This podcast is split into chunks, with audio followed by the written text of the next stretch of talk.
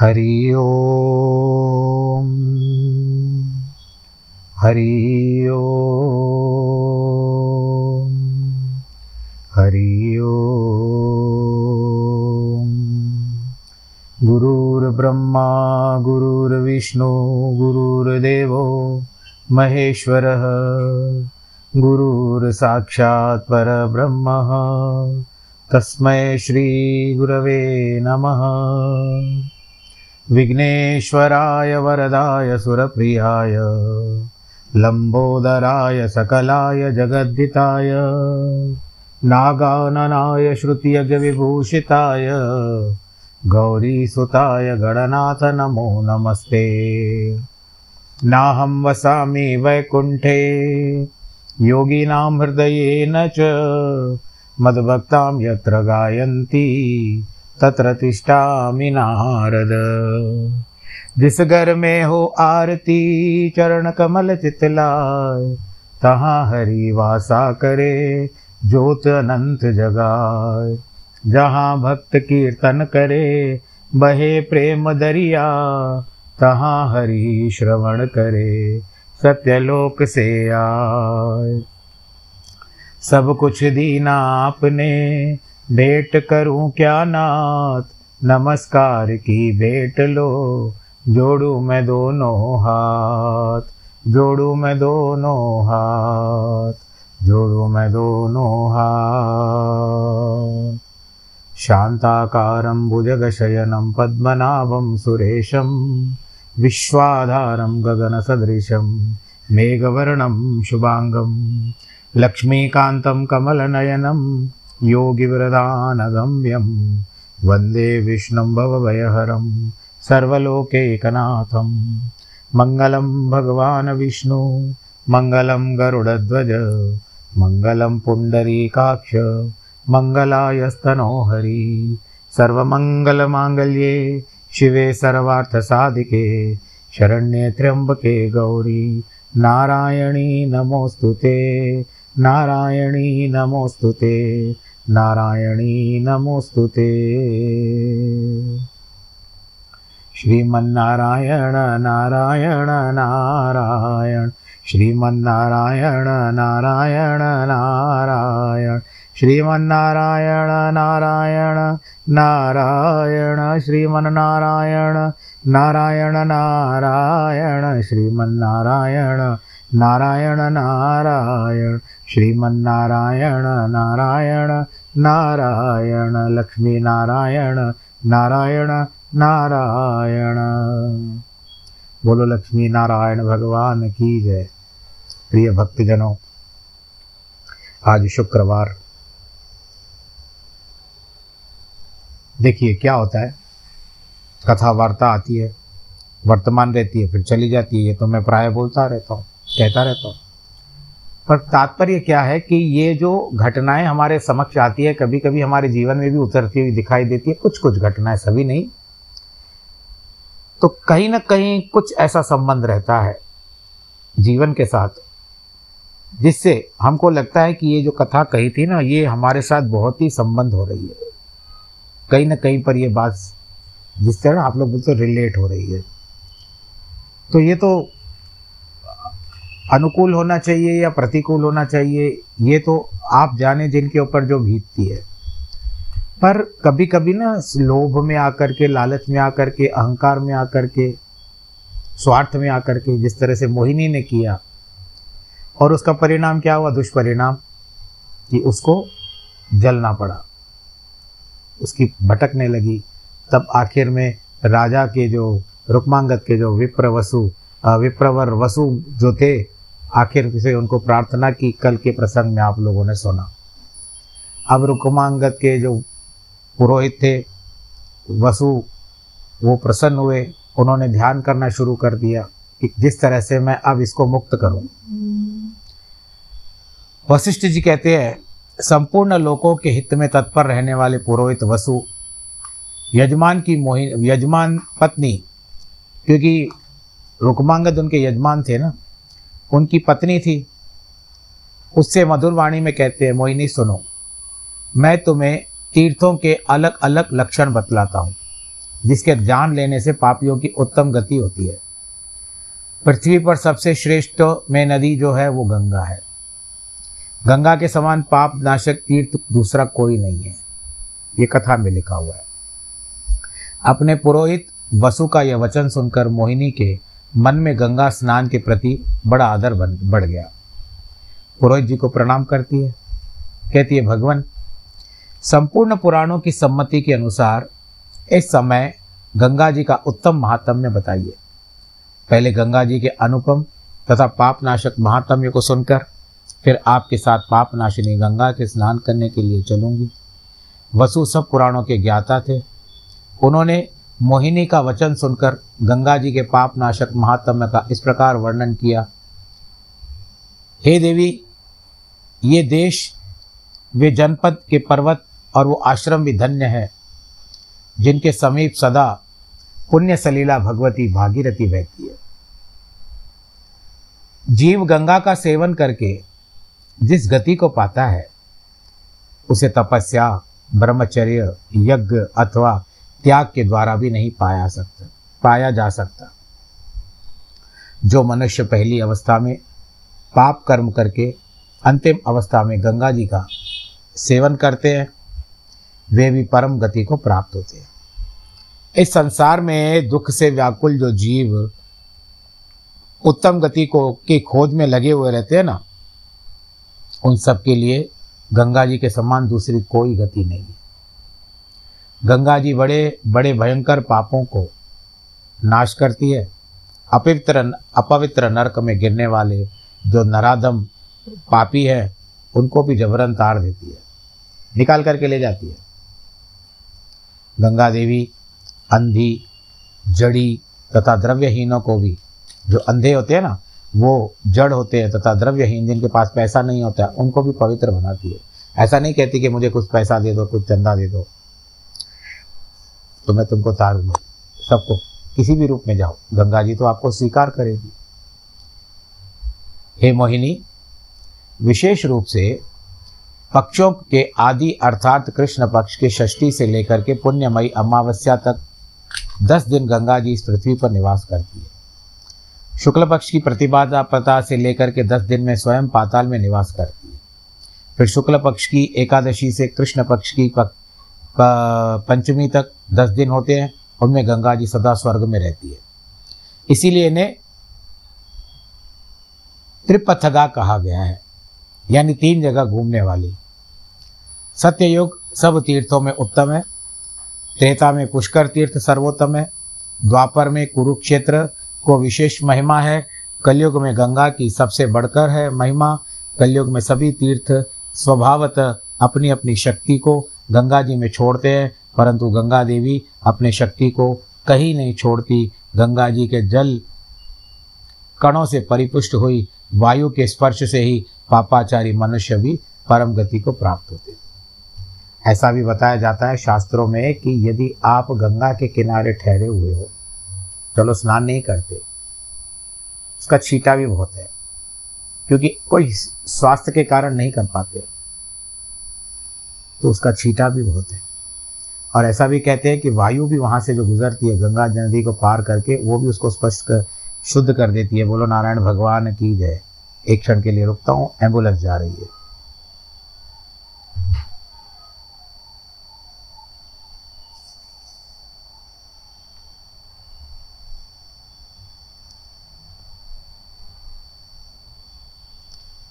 जो सर्वत्र व्यापक है जिसका स्वरूप चिन्मय है, वे जनार्दन, विष्णु ही द्रव से गंगा जी के जल है। उसमें संशय नहीं, माँ पातकी की गंगा जी के जल में स्नान करके पवित्र हो जाते हैं। आप लोग भी गए होंगे गंगा जी स्नान करने।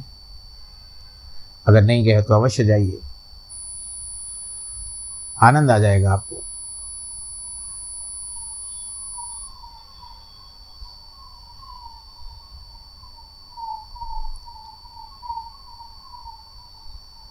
गंगा जी का जल अपने क्षेत्र में हो या निकल कर लाया गया हो निकाल कर लाया गया हो, ठंडा हो या गर्म हो सेवन करने पर आमरण किए हुए पापों को हर लेता है। बासी जल और बासी दल त्याग देने योग्य माना गया है। परंतु गंगा जल और तुलसी दल बासी होने पर भी त्याज्य नहीं है। अभी भी आप देखो, तुलसी दल जो सूख जाता है, लोग रख लेते हैं और उसकी कास्ट भी रख देते हैं, लकड़ी भी रख देते हैं। तुलसी की जब बड़ी हो जाती है ना तुलसी तो उसमें से पत्ते निकाल करके कई लोग लकड़ी रख देते हैं। इसका क्या कारण है? लकड़ी रखने का कि एक अपनी भावना होती है कि कई लोग तो पुराने समय में सुना था कि देखो, आजकल उतनी वो सब चलन नहीं है, ध्यान भी नहीं है इन बातों का। पहले कई रख जब काष्ठा उसको जलाया जाता था, अग्नि संस्कार होता था तो छाती पर तुलसी की थोड़ी लकड़ियाँ रख देते थे। सूखी हुई भी, सूखी हुई रखते। तुलसी के पत्ते भी कई लोग चाय के पत्ती में मिला देते। तो इस तरह से देखिए कि मेरू के स्वर्ण की सब प्रकार के रत्नों की वहाँ के प्रस्तर और जल के एक एक कण की गणना हो सकती है। परंतु गंगा जल के गुणों का परिमाण बताने की शक्ति किसी में भी नहीं है। जो मनुष्य तीर्थ यात्री पूरी विधि न कर सके वह केवल गंगा जल के महात्म से ही उत्तम फल का भागी होता है। गंगा जी के जल से एक बार भक्ति पूर्वक कुल्ला कर लेने पर मनुष्य स्वर्ग में जाता है और वहाँ कामधेनु के द्वारा जो दूध उत्पन्न होता है, उसका रस लेता है। जो शालग्राम शिला पर गंगा जल डालता है, वह पाप रूपी तीव्र अंधकार को मिटाकर उदयकालीन सूर्य की भांति पुण्य से प्रकाशित होता है। जो पुरुष मन, वाणी और शरीर द्वारा किए हुए अनेक प्रकार के पापों से ग्रस्त हो, वह भी गंगा जी का दर्शन करके पवित्र हो जाता है। इसमें संशय नहीं है कि जो गंगा, सदा गंगा जी के जल से सींच कर पवित्र की हुई भिक्षा का भोजन करता है, वह केंचुल का त्याग करके सर्प की बांति पाप से शून्य हो जाता है। का, जो आपको पता है, केंचुली नाग जो है, अपनी जो चमड़ी है, वो उतारता है। तो हम लोगों ने जैसे पाप उतार के रख दिया। ऐसे भी आप जब कोई नाटक करते हो तो मुखे, मुखोटा रख देते हो। जैसे आपको हनुमान जी का अगर कोई पुरुष वर्ग है, उसको हनुमान का अभिनय प्राप्त हुआ कि अभिनय का पात्र, अभिनय हनुमान का पात्र बनता है तो उसके ऊपर वो मुखाटा, मुखोटा लगाते हैं। है तो अच्छा लेकिन जब आपका पात्र पूरा हो जाता है, अभिनय पूरा हो जाता है तो उसको उतार के रखते हो। और तो दूर की बात है, आजकल जो हेलमेट का चलन है जब तक सर पे रहता है, कितना भारी रहता है, क्योंकि हमारे सर की रक्षा करता है, इसके लिए पहन लिया करो हेलमेट। और बचाता है, क्योंकि सर जो होता है, वो बड़ा कोमल और महीन होता है। इसके लिए जल्दी चोट लगती है, सर फट ना जाए, इसके लिए हेलमेट लगाते हैं। पर जैसे आप घर पहुँचते हो, जब हेलमेट उतारते हो, इतनी लंबी सांस छोड़ते हो, आप लोग कई करते हो ऐसी कोई बात नहीं, मैं भी करता हूँ, क्योंकि मैं भी टू व्हीलर चलाता हूँ तो हेलमेट ज़रूर धारण करता हूँ। तो अब इस तरह से होता है कि हिमालय और विंध्य के समान पाप राशियाँ भी गंगा जी के जल से उसी प्रकार नष्ट हो जाती है, जिस प्रकार भगवान विष्णु की भक्ति से सब प्रकार की आपत्तियाँ। गंगा जी में भक्ति पूर्वक स्नान करने के, प्रवेश करने के लिए मनुष्य के ऊपर से ब्रह्म हत्या का पाप निकल जाता है। पाप जो होते हैं, हाय हाय करके भाग जाते हैं। जो प्रतिदिन गंगा जी के तट पर रहता है वह सदा गंगा जी का जल पीता है। वह पुरुष पूर्व संचित पापों से मुक्त हो जाता है। पर ऐसा भी है, आपके पूर्व जन्म का कर्म और वर्तमान में आपको स्थान मिला गंगा जी के समक्ष रहने का, उनकी भक्ति करने का, उनमें स्नान करने का। परंतु वहाँ पर रह करके ठगी करोगे, वो बर्दाश्त नहीं होता। इसके लिए चोर की दाढ़ी में तिनका नहीं होनी चाहिए। जो गंगा जी का आश्रय लेकर नित्य निर्भय रहता है, वह देवताओं, ऋषियों और मुनियों के लिए पूजनीय है। प्रवास तीर्थ में सूर्य ग्रहण के समय हज़ार गौदान के करने से मनुष्य को जो फल प्राप्त होता है, वह गंगा जी के तट पर एक दिन रहने से ही मिल जाता है। भगवान श्री कृष्ण ले गए थे ना सभी यादवों को प्रभास क्षेत्र में, गुजरात के पास सौराष्ट्र में। जो अन्य सारे उपयोगी उपायों को छोड़कर मोक्ष की कामना के लिए दृढ़ निश्चय के साथ गंगा जी के तट पर सुखपूर्वक रहता है वह अवश्य ही मोक्ष का भागी होता है। काशीपुरी में गंगा जी तत्काल मोक्ष देने वाली है। यदि जीवन भर प्रतिमास चतुर्दशी और अष्टमी तिथि को सदा गंगा जी के तट पर निवास किया जाए तो उत्तम सिद्धि देने वाली है। मनुष्य सदा कृच यानी दुबला और चांद्रायण करके, व्रत रख के सुखपूर्वक जिसका फल का अनुभव करता है, वही उसे गंगा जी के तट पर निवास करने मात्र से मिल जाते हैं। ब्रह्मपुत्री, इस लोक में गंगा जी की सेवा में तत्पर रहने वाले मनुष्य आधे दिन के सेवन से जो फल प्राप्त करते हैं, वह सैकड़ों यज्ञों से भी नहीं मिलता। अब क्योंकि ये सारा गंगा जी का वर्णन है, आप भी सुनिए क्या क्या इसका फल है। ऐसे नहीं कि केवल गंगा जी के बारे में कह रहा हूँ, आगे कथा बढ़ा दे, नहीं, सब सुनिए, आपका आपके कारण कुछ आपको, यानी इस कथा में आपके काम की कोई चीज़ मिल सकती है। आपका जो कोई कोई संवाद मिल सकता है मेरे द्वारा जो बताया जा रहा है। इसी कारण इसको आगे मत बढ़ाइएगा। ये गंगा जी के महात्म में हम कभी कभी सुनते हैं तो सुनने मात्र से भी पाप राशि तो बहुत खत्म हो जाएगी। बोलो, गंगा मैया की जय। इसके लिए संपूर्ण यज्ञ, तप, दान, योग और स्वाध्याय कर्म से जिस फल की प्राप्ति होती है, वही भक्ति भाव से गंगा जी के तट पर निवास करने वाला मात्र से मिल जाता है। कितना देखो, आप इतना सब कर लो, लेकिन है कितना? जिस तरह से भगवान श्री कृष्ण की बात कह रहे हैं हम, थोड़ा सा रुख को परिवर्तित करता हूँ, परिवर्तन कर रहा हूँ रुख का, रुख दूसरी ओर मोड़ता हूँ। किस तरह से कि एक समय जब नारद जी को सभी रानियाँ ने कहा कि कृष्ण को लेके जाते है उसके सिवा तो कहते इनके जो रूप में जो होती है, रूप जितने भार की हमको वस्तु दे दो तो सभी लोग सोना लेकर आई। स्वर्ण दान दे दो हमको। भगवान श्री कृष्ण का जितना भार है स्वर्ण दान दे दो। तो सभी रानियाँ लेकर आई, बिल्कुल खाली हो गई, शून्य हो गई। ढालती जाती थी तराजू में, एक और कृष्ण को बिठा दिया गया, और एक और सभी रानियाँ जो थी, वो स्वर्ण, अपना भार, उसके भार जितना स्वर्ण डालती जाती थी लेकिन भगवान श्री कृष्ण का पलड़ा तो भारी था, इतना स्वर्ण डालने के बाद भी वो नहीं होता। आखिर रुक्मणी के पास गई और कहती है कि हम सबने तो नारद जी को, भगवान जी को वापस पाने के लिए ये स्वर्ण दान के उनकी मात्रा जितना प्रमाण जितना भार है, उतना सोने देने का वचन किया लेकिन वो भार जो तुला में है, तुला तुला जो तराजू में है, तुला कहते हैं उसको, वो तो कमी नहीं हो रहा भगवान कृष्ण इतने भारी है। रुक्मणी हंसने लगी। वहाँ पर आई और क्या किया? कहती है, जो सो भी सोना है, इसको निकाल दो। निकाल दिया गया। जब सोने को, तब रुक्मणी ने बड़े प्रेम से एक तुलसी का पत्ता उसके ऊपर दिया। बोलो, नारायण भगवान, की जय। तब भगवान श्री कृष्ण का पलड़ा ऊपर हो गया।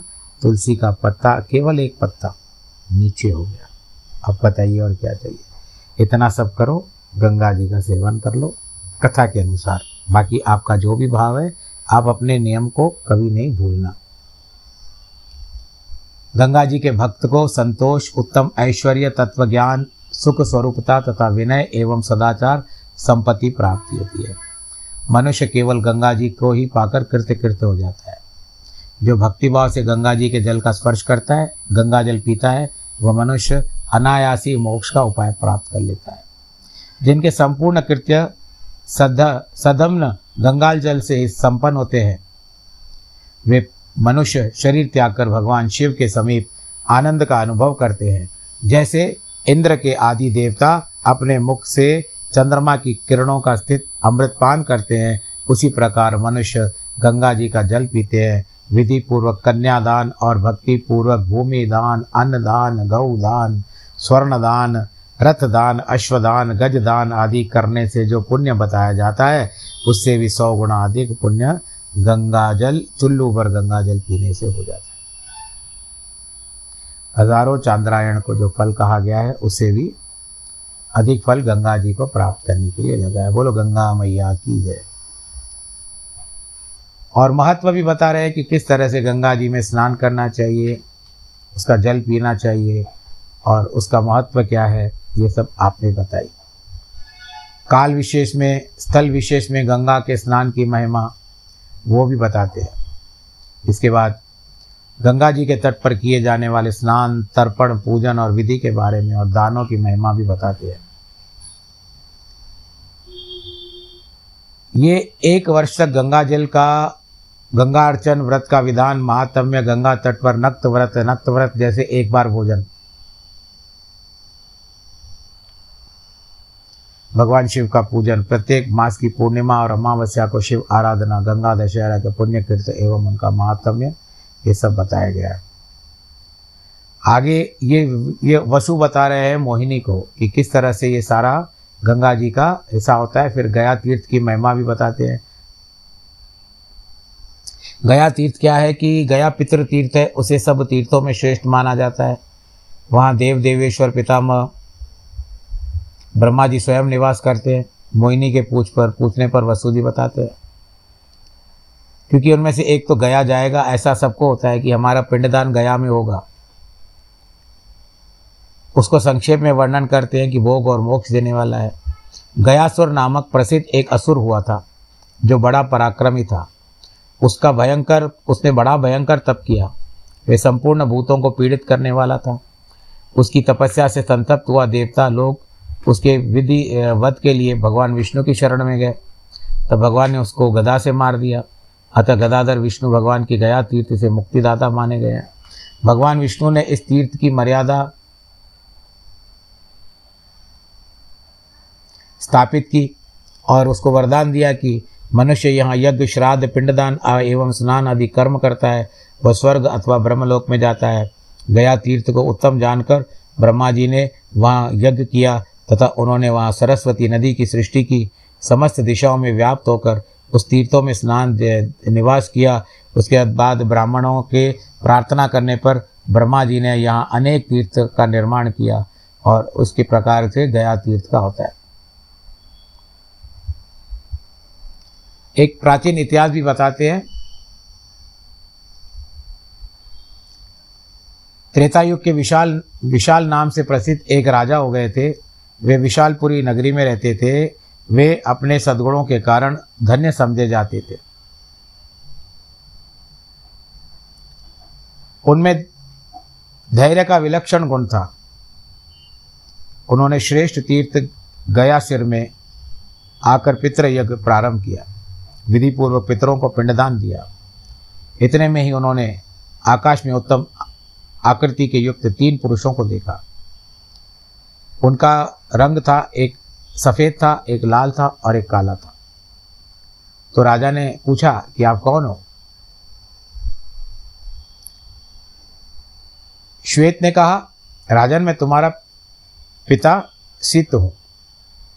मेरा नाम तो सिद्ध है, मेरे शरीर का वर्ण भी सिद्ध, यानी श्वेत है। साथ ही मेरे कर्म भी सिद्ध, उज्जवल है। और ये जो लाल रंग के पुरुष दिखाई देते हैं, ये मेरे पिता है। इन्हें बड़े निष्ठुर कर, इन्होंने बड़े निष्ठुर कर्म किए हैं। वे ब्रह्म हत्यारे और पाप चारी भी रहे हैं।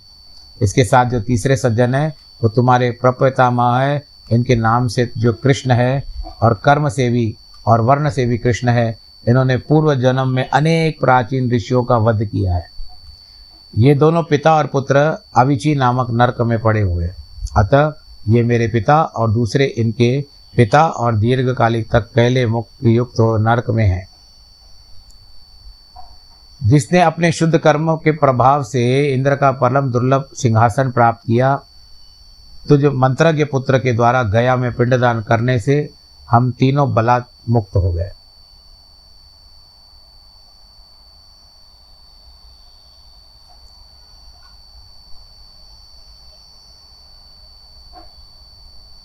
इस प्रकार गया जाना और पितरों का पिंडदान करना, यह भी बड़ी दुर्लभ बात होती है। हम विदेश विदेशों से आज के वर्तमान समय में ऐसा होता है कि विदेशों में घूमने चले जाते हैं, उसके लिए हमारे पास पूरा समय होता है। परंतु जैसे गया, श्राद्ध की बात आती है, पिंडदान करने की बात आती है, उस समय सब लोग बीमार पड़ जाते हैं, कष्ट में आ जाते हैं, क्योंकि मन ही नहीं होता। ये मेरी कोई और कटु वचन आपको लगता होगा, परंतु वास्तविकता है। कुछ भी कहिए। इसके लिए अपना कर्तव्य, पुत्र का कर्तव्य है कि आदि दैविक, आदि भौतिक, आध्यात्मिक इत्यादि जो भी उनके ऊपर ऋण है, इनके द्वारा निपटारा करता जाए। इसीलिए इसका प्रभाव ऐसा है। गया में धर्म पृष्ठ ब्रह्म सभा गया तीर्थ तथा अक्षय वट के समीप पितरों के लिए जो कुछ किया जाता है, तीन स्थान है वहाँ पर। वह अक्षय होता है, ब्रह्मारण्य, धर्मपृष्ठ और धेनुकारण्य। इनका दर्शन करने से पितरों की पूजा करके मनुष्य अपने बीस पीढ़ियों का उद्धार कर देता है। गया में प्रथम, द्वितीय दिन के और कृत्य का वर्णन और प्रेतशिला आदि तीर्थों में पिंडदान आदि की विधि इन तीर्थों की महिमा बताई गई है। जो आप जाओगे तो पंडित करा देता है वहाँ पर, क्योंकि पंडितों को वहाँ की विधि का पता होता है। और वहाँ पर सब लोग पहुँचते हैं बड़ों का नाम पर। अभी क्योंकि सामने श्राद्ध भी आने आने वाले हैं। अभी आएँगे गणपति गणपति रहेंगे दस दिन, उसके बाद श्राद्ध का पंद्रह दिन पितरों का आरंभ हो जाएगा। उस समय चाहो तो आप जा कर के पिंडदान करा सकते हो। गया में ऐसे प्रकार के जो नियम बताए गए हो, वो आप अपने पंडित से सब बातें पूछ सकते हो। फिर इससे, इसके बाद काशीपुरी की महिमा का वर्णन किया गया है। काशी भी भगवान शंकर की नगरी है। काशी में तीर्थ एवं शिवलिंग के दर्शन, पूजन आदि की महिमा की गई है। वहाँ पर जाओ तो आप वहाँ पर बहुत कुछ देख सकते हो। काशी यात्रा का फल काल क्या होता है? यात्रा काल में यात्रियों के लिए आवश्यक कृत्य क्या क्या ले जाना चाहिए, ये सारी बातें हैं। काशी के गंगा का वर्ण संगम, असी संगम अथा पंच गंगा आदि तीर्थों का महात्म्य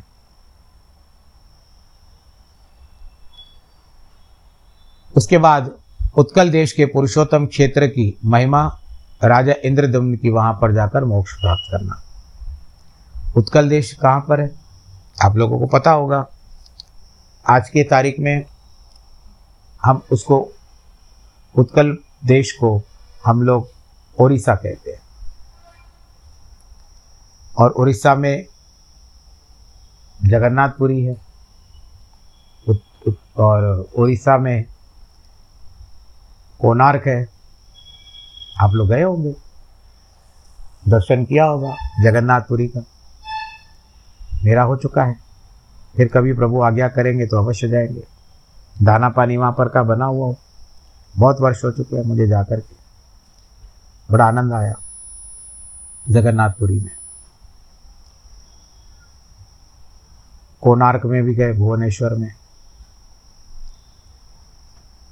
भगवान शंकर जी के एक बड़ा मंदिर है शिव जी का, शिवलिंग है। उसका नाम मुझे याद, स्मरण नहीं आ रहा है। जब याद आएगा तो फिर किसी कथा में अवश्य कह दूँगा आप लोगों से। वहाँ भी बहुत अच्छा पूजा पूजन वूजन करते हैं। तो एक बार हमको ना इन बातों के लिए निकलना चाहिए। खाली घर बैठ कर के हमसे होता नहीं हम नहीं कर पाते हैं। ये सारी बातें नहीं करनी चाहिए। निकलो। हमारे बड़े बुज़ुर्ग होते थे ना, उस समय तो साधन भी नहीं थे। फिर भी जाकर के अपने नियमों को पूर्ण कर लेते थे। तो ये सारी बातें हम लोग भी अपने जीवन में उतारें, जितना हो सके कर लो, अपने कर्तव्य को निभा लो। और ऐसा करोगे तो आपको भी, आपका बच्चा देखेगा कि मेरे बड़ों ने किया है, और जब बड़ों ने किया है तो मुझे भी उनका कर्तव्य करना है। ऐसा कर करके कई लोग क्या करते हैं कि, बेटा, हमने कर दिया तो हमारी ज़िम्मेदारी मत लेना। क्यों नहीं ले भाई? वो तो आपने उसको छुटकारा दे दिया। बाकी वस्तुओं सब समय के लिए, बाकी सब अनुसंधान है, सब उसके पास व्यवस्था है, सब है। परंतु आप फिर क्यों ऐसा कहते हो? तो भगवान जगन्नाथ जी का दर्शन, और ऐसा भी कहा जाता है कि जगन्नाथ जी के जो जो भोग लगता है, उसका वर्णन ही अलग है, अलग से बताया गया है कि सब मटकियों में होता है। मटकियों में होता है, भोजन बनाया जाता है तो बड़ी, छोटी छोटी छोटी ऐसे रख दिया जाता है क्रम से एक के ऊपर एक एक के ऊपर एक। और ऐसा भी कहा जाता है कि जो भोजन पकता है, पहले पहले ऊपर वाली मटकी का भोजन पकता है। बोलो, नारायण भगवान की जय। तो ये बलराम, बलभद्र, उसके पश्चात भगवान श्री कृष्ण और उसके पश्चात भगवान बलराम जी, ये तीनों वहाँ पर विराजमान है। भगवान नारायण जी के पूजन की विधि बताई गई है और समुद्र स्नान की महिमा बताई गई है। और इसके बाद बाकी जो मोहिनी को होगा, उस मोहिनी को अभी बहुत सारी कथाएँ सुननी है, परंतु आज कथा का जो यहाँ पर समय है, वो लगभग पूरा हो चुका है और आप लोग खुशी से आनंद के साथ रहे, अपना जीवन यापन करें। गणपति आ रहे लेकर आए होंगे गणपति आप लोग अपने अपने घरों में या बुक करके आए होंगे, अपना नाम दर्ज करा के आए होंगे। मैं तो स्वयं बना लेता हूँ। जिनके जन्मदिन है और वैवाहिक वर्षगांठ है। उन सबको ढेर सारी बधाई। ईश्वर आप सबको खुश रखे, आनंदित रखे। नमो नारायण।